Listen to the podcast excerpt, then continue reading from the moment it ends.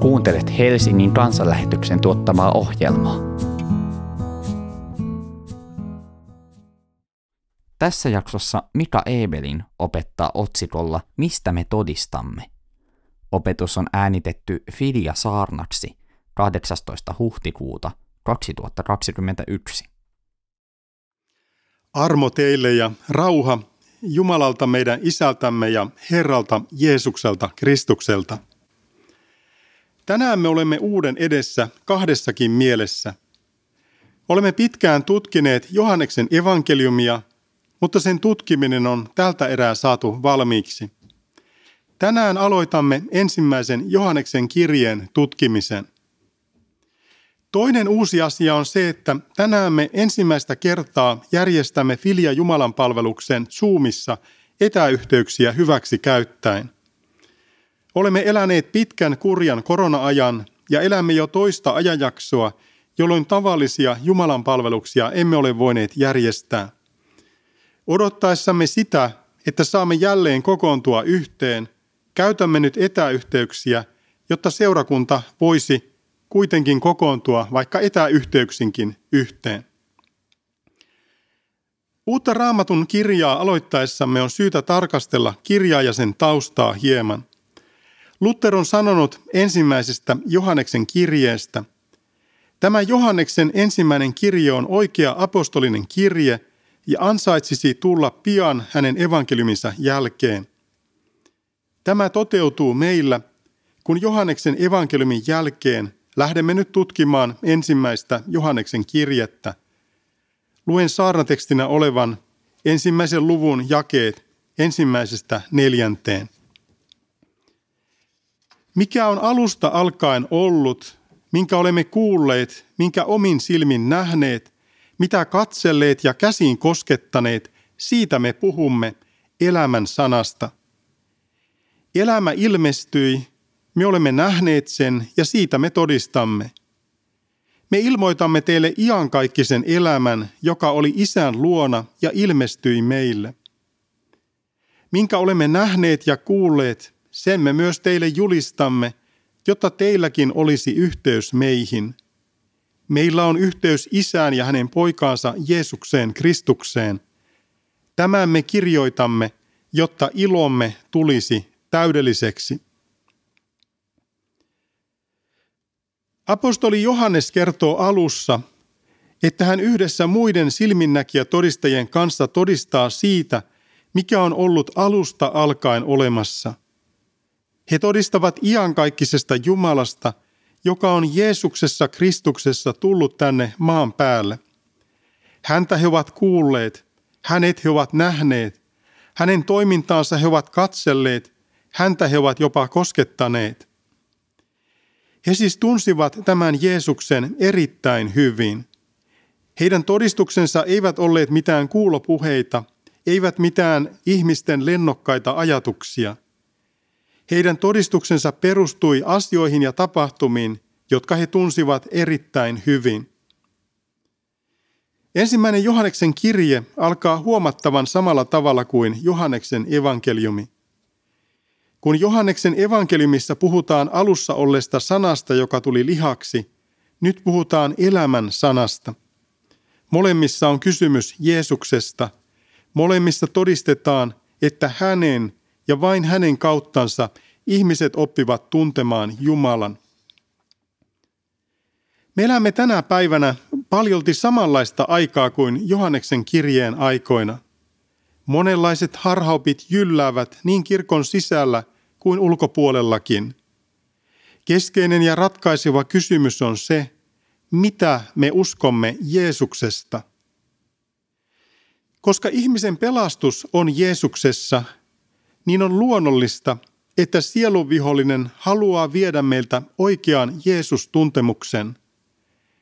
Tämän hän pyrkii tekemään aivan millä keinolla tahansa – sillä niin kauan kuin ihminen on Kristuksessa, saatana ei saa ihmistä pihteihinsä, vaan ihminen on turvassa. Mutta jos saatana saa houkuteltua ihmisen pois Kristuksesta, niin sitten ihminen on hänen saalinsa. Ja jotta hän saisi ihmisen pois Kristuksesta, hänen pitää saada ihminen uskomaan jotakin sellaista, mikä ei ole totta.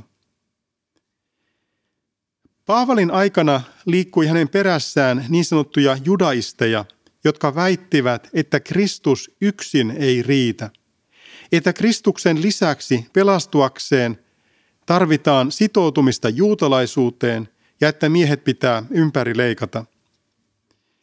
Johanneksen kirjeiden aikaan harha uhkasi toisessa muodossa.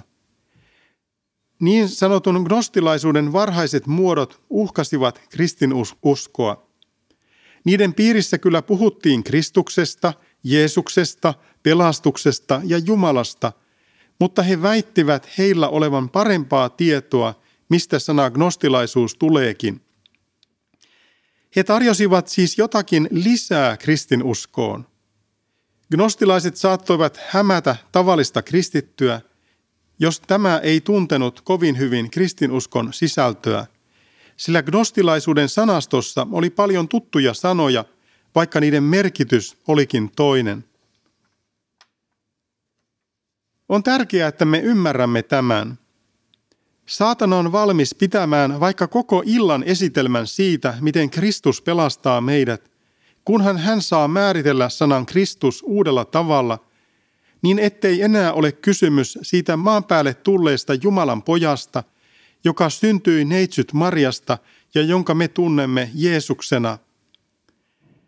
Tätä taustaa vasten on luonnollista, että Johannes korostaa sitä, miten hänen ja muiden apostolien todistus perustuu heidän erittäin hyvin tunteminsa tosiasioihin. Hyvänen aika, he ovat tunteneet Jeesuksen jo tämän maanpäällisen elämän aikana.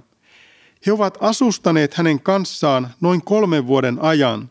He ovat kulkeneet hänen kanssaan moniin paikkoihin Galileassa, Juudeassa ja Samariassakin. He ovat jakaneet ihmisille niitä kahta kalaa ja viittä leipää, jotka Jeesuksen siunaamina ruokkivat 5000 miestä. Hän oli ollut Pietarin ja Jaakobin kanssa näkemässä, miten Jeesus kirkastui vuorella ja keskusteli Elian ja Mooseksen kanssa. Hän on ollut veneessä, joka meinasi hukkua, mutta Jeesuksen nuhtelusta tuuli vaikeni. Kaiken tämän ja paljon muuta Johannes oli kokenut, ja häntä vastassa olivat gnostilaiset opettajat, jotka kehittelivät lennokkaita teorioita Jeesuksesta. On aivan selvä, kumman opetus pohjautui tosiasioihin. On tärkeää, että otamme vastaan rakkauden totuuteen voidaksemme pelastua. Tuon rakkauden Jumala haluaa meille antaa. Väännetään vielä rautalangasta. Miksi Jeesus on ainoa, jonka välityksellä voimme oppia tuntemaan Jumalan? Jeesus on ihmiseksi tullut Jumala. Miksi emme siis voi oppia kenenkään muun kautta tuntemaan Jumalaa? Tämän Jumalan palveluksen juontajana on Jukka. Ajatellaan, että minä en tuntisi Jukkaa, mutta haluaisin kovasti tutustua häneen. Kertoisin tästä toiveestani niille, jotka voisivat välittää toiveeni Jukalle. Sitten minulle kerrottaisin, että Jukka on tulossa – Jukka tulisi ovesta sisään ja tervehtisi minua iloisesti. Terve Mika. Sinä halusit tutustua minuun. Tässä minä olen. Tuossa tilanteessa minä menisin Sepon luo ja sanoisin, terve Jukka, hauska tutustua, olen aina halunnut tutustua sinuun. Miksi tämä ei olisi hyvä tapa tutustua Jukkaan? Siksi, etten tutustuisi Jukkaan, vaan Seppoon, jota nimittäisin Jukaksi. Vaikka tämä esimerkki on tavallaan pähkähullu, niin juuri näin monet ihmiset tuntuvat toimivan. He haluavat tutustua Jumalaan, Jumala on ilmoittanut itsensä Jeesuksessa, mutta sitten he eivät kelpuutakaan sitä, että Jumala lähestyy heitä Jeesuksessa. Jeesuksessa Jumala on tullut tähän maailmaan. Jeesuksessa hän on paljastanut meille sen, mitä meidän tulee hänestä tietää – ja kuitenkin moni tuntuu sanovan, että hän haluaa oppia tuntemaan Jumalan jotenkin muulla tavalla. Tuntui, että kaikki muut tavat kelpaavat, mutta ei se ainoa oikea tapa. Me saamme olla kiitollisia siitä, että Jumala päätti tulla tänne maailmaan. Hän valitsi köyhän perheen, jotta köyhätkin ymmärtäisivät olevansa hänelle rakkaita.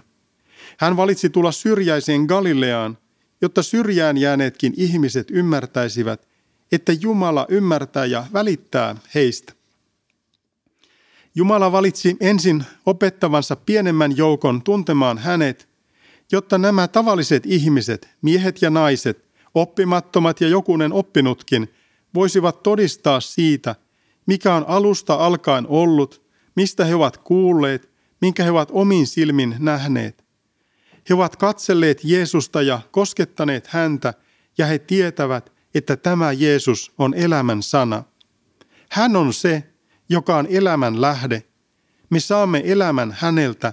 Hänellä on elämä itsessään. Johanneksen kirjeet on kirjoitettu samasta syystä kuin Johanneksen evankeliumikin. Samasta syystä kuin koko raamattu, että ihmiset pelastuisivat. On Jumalan tahto, että ihmiset pelastuvat. Muuten ei olisi mitään evankeliumia, muuten ei olisi mitään raamattua. Elämä ilmestyi, me olemme nähneet sen ja siitä me todistamme. Johannekselle nämä eivät olleet korukieltä, vaan konkreettista todellisuutta. Hän oli nähnyt, miten Jeesus oli herättänyt kuolleista erinäisiä ihmisiä. Hän oli ollut paikalla, kun Jeesus kertoi Lasaruksen kuolemasta. Hän oli paikalla haisevan, mädäntyvän Lasaruksen haudalla. Hän oli kuullut Jeesuksen sanat, Lasarus, tule ulos. Hän oli nähnyt, kuinka jalat ja kädet siteisiin kääritty ja kasvojen ympärille kääritty hikilina päässään, kuollut mies totteli tätä Jeesuksen huutoa. Johannes muisti, miten iloisen ja pelokkaan hämmästyksen keskellä Jeesus oli sanonut lähes hupaisat sanat, päästäkää hänet ja antakaa hänen mennä, jotta ihmiset ymmärtäisivät poistaa elävältä Lasarukselta kuolleen miehen siteet ja hikiliinan. Johannes oli ollut paikalla, kun Jeesus kärsi ristillä. Hänelle ristillä roikkuva Jeesus oli antanut tehtävän pitää huolta Jeesuksen äidistä. Hän oli ollut paikalla Jeesuksen kuolleessa. Valtavan surun jälkeen hän oli Pietarin kanssa juossut haudalle, kun naiset olivat kertoneet haudan olevan tyhjän. Hän oli nähnyt ylösnouseen Jeesuksen, jonka käsissä oli yhä naulan jäljet, ikuisena todisteena siitä rakkaudesta, mikä Jumalalla on meitä kohtaan, ja myös todisteena Jeesuksen sanoista, se on täytetty. Toisin sanoen siitä, että Jumalan karitsa on kantanut maailman synnin, mitään ei ole jäänyt kantamatta. Voimme ymmärtää, että Johanneksella oli syvä sisältö sanoissaan, elämä ilmestyi, me olemme nähneet sen ja siitä me todistamme. Johannes jatkaa, me ilmoitamme teille iankaikkisen elämän, joka oli isän luona ja ilmestyi meille. Miksi Johannes kirjoittaa näin?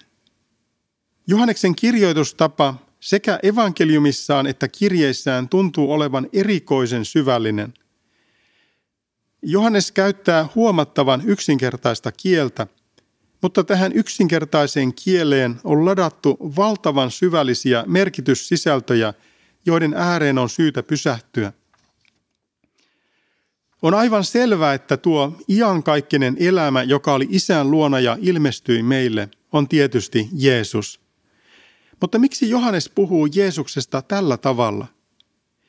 Eikö kyse ole siitä, että Johannes haluaa meidän ymmärtävän, miten läheisesti Jeesus ja iankaikkinen elämä liittyvät toisiinsa? Miten yhteys Kristukseen antaa meille iankaikkisen elämän? Kristus on niin väkevä iankaikkinen elämä, että ristillä riippuessaankin ja kohti kuolemaa käydessään hän oli iankaikkinen elämä. Niinpä ristin ryöväri, joka oli lullut kaiken olevan jo menetetty, ja joka elämänsä viimeisinä hetkinä arasti turvasi vieressänsä riippuneeseen iankaikkiseen elämään, sai iankaikkisen elämän osakseen, kun Jeesus Kristus, iankaikkinen elämä, lupasi hänelle. Totisesti minä sanon sinulle, tänä päivänä pitää sinun oleman minun kanssani paratiisissa. Pitää sinun oleman. Miten ihanasti sanottu. Iankaikkinen elämä otti ristin ryövärin suojinsa, eikä enää antanut saatanalle mahdollisuuksia riistää häntä pois. Iankaikkinen elämä on ilmestynyt meillekin. Me olemme saaneet todistuksen hänestä silminnäkijä todistajien välityksellä. Häneen mekin saamme turvata lukiessamme raamatusta hänestä. Raamattu kertoo tosi tapahtumista. Niinpä raamatun kertomat asiat ovat yhä totta. Jeesus on ylösnoussut vapahtaja. Hän on yhä iankaikkinen elämä, joka on ilmestynyt meille – Tämä tarkoittaa sitä, että sinä, rakas kuulija, joka nyt olet omilla teilläsi, oletpa sitten uskosta luopunut luopio, tai vaikka et koskaan olisi Jeesuksesta kuullutkaan tai tuntisi häntä, saat Jeesuksessa kohdata iankaikkisen elämän. Sinä saat turvata Jeesukseen, saat kaikki syntisi anteeksi ja saat iankaikkisen elämän. Päivittäin kohtaamme erilaisia mainoksia ja tarjouksia. Jumalan armotarjous Jeesuksessa lyö kyllä laudalta kaikki muut tarjoukset. Kuolema vaihtuu elämään, helvetti taivaaseen, iankaikkinen kärsimys iankaikkiseen iloon, kyyneleet kiitollisuuteen, tarkoituksettomuus mielekkyyteen. Ja jos mietit, miten minä saan tämän itselleni niin turvaudu häneen. Sinä saat ilmaista sen Jumalalle vapaasti, omin sanoin. Tuosta vaan rehellisesti kerrot hänelle asiat ja hän kuulee sinua. Ei tarvitse olla mitään kaavaa. Jos kuitenkin haluat, voit vaikka rukoilla seuraavasti. Jeesus, Raamattu kertoo, että olet kuollut puolestani. Anna kaikki syntini anteeksi. Opeta minua tuntemaan itsesi. Johdata minua niin, että kerran pääsen luoksesi taivaaseen. Amen. Uskon tiellä on tärkeää elää toisten uskovien kanssa. On siksi tärkeää hakeutua toisten Jeesukseen uskovien ja hänen turvautuvien yhteyteen. Oma järjestöni kansanlähetys on yksi niistä paikoista – joissa turvaudutaan Jeesukseen ja johon olet tervetullut. Johannes jatkaa, minkä olemme nähneet ja kuulleet, sen me myös teille julistamme. Kun mietimme sitä, mitä kaikkia tiedämme Johanneksen kokeneen Jeesuksen seurassa, miten askel kerrallaan hän on saanut ymmärtää yhä syvemmin, kuka Jeesus on, niin ymmärrämme, että Johannes on todellakin nähnyt ja kuullut. Tuo kuuleminen on myös erittäin tärkeää, sillä hän on kuullut Jeesuksen opetusta. Hän on voinut kysellä, mitä Jeesus on milloinkin tarkoittanut. Tämä kaikki ja myös Jeesuksen lupaama ja helluntaina antama pyhä henki ovat kaikki vaikuttamassa siihen, että voimme luottaa Johanneksen välittävän meille sen sanoman, jonka Jumala haluaa meille sanoa. Jumala itse puhuu apostolinsa välityksellä ja meille on raamatussa säilytetty se osa tuosta opetuksesta, joka on meille tarpeellista. Johannes jatkaa, jotta teilläkin olisi yhteys meihin. Kuinka konkreettisesti tämä toteutuukaan siinä, että Johannes on evankeliuminsa ja kirjeidensä välityksellä julistanut sanoman Jumalan pojasta ja iankaikkista elämästä. Jumala on varjellut näiden kirjojen sisällön ja niin olemme saaneet yhteyden Johannekseen ja hänen julistukseensa. Syvemmässä mielessä saamme tuon yhteyden ottaessamme vastaan sen sanoman, jota Johannes julistaa, ja tuo sanoma on iankaikkinen elämä, eli Jeesus Kristus. Johannes jatkaa, meillä on yhteys isään ja hänen poikaansa Jeesukseen Kristukseen. Toisin sanoen Johannes haluaa meidät yhteyteen paitsi itsensä kanssa, niin myös isän ja Jeesuksen kanssa. Itse asiassa meidän keskinäinenkin yhteytemme perustuu siihen, että me kaikki kuulumme Jeesukselle. Siellä, missä Jeesus on oikealla paikallaan, siellä toteutuu kristittyjen yhteys.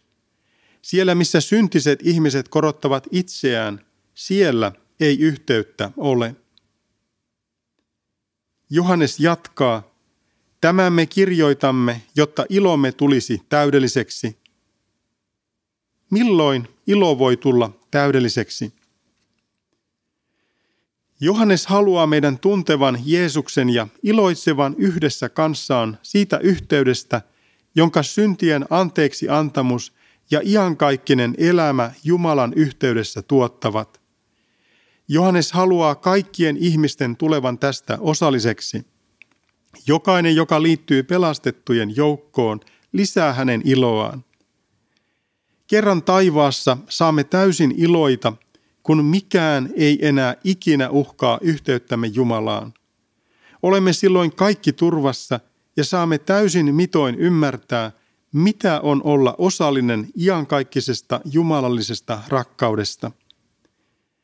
Johannes siis kertoi siitä, minkä oli kuullut, nähnyt, mitä katsellut ja käsin koskettanut. Hänen todistuksensa on väkevä, sillä hän tiesi, mistä ja kenestä hän puhui. Vastaavalla tavalla on tärkeää, että mekin elämme Jeesuksen yhteydessä ja saamme oppia tuntemaan häntä yhä paremmin ja paremmin. Silloin mekin voimme kertoa läheisillemme hänestä, koska ei meidän tarvitse muuta kertoa kuin siitä, minkä olemme kuulleet, minkä omin silmin nähneet. Me emme ole silmillämme nähneet maan päällä 2000 vuotta sitten elänyttä vapahtajaamme, mutta eläessämme Jeesuksen yhteydessä saamme nähdä hänen väkevän ja rakkaudellisen kätensä johdattavan meitä elämämme matkalla. Silloin saamme kertoa hänen suurista teoistaan meidänkin elämässämme. Rukoilkaamme. Rakas Jeesus, kiitos, että sinä olet iankaikkinen elämä ja että olet tullut maan päälle, että olet kantanut syntimme Golgatan keskimmäiselle ristille ja olet antanut meille iankaikkisen elämän. Anna meille kaikki syntimme anteeksi ja auta meitä aina elämään lähelläsi, niin että emme antaisi minkään eksyttää meitä pois luotasi. Varjele meidät lähelläsi Kiitos, että sinä olet voimallinen pitämään meistä huolta. Johdata meitä niin, että mekin julistaisimme rohkeasti pelastussanomaa läheisillemme, jotta mahdollisimman moni saisi viettää iankaikkisuuden luonasi taivaassa. Tätä rukoilemme nimessäsi. Aamen. Ohjelman sinulle tarjosi Helsingin evankeisuterilainen kansanlähetys. Viljamessu on sunnuntaisin kello 16 Alppikodilla Karjalan ratu 2a. Katso lisää osoitteesta kansanlähetys.fi kautta Helsinki. Kiitos, että kuuntelit ja tervetuloa mukaan!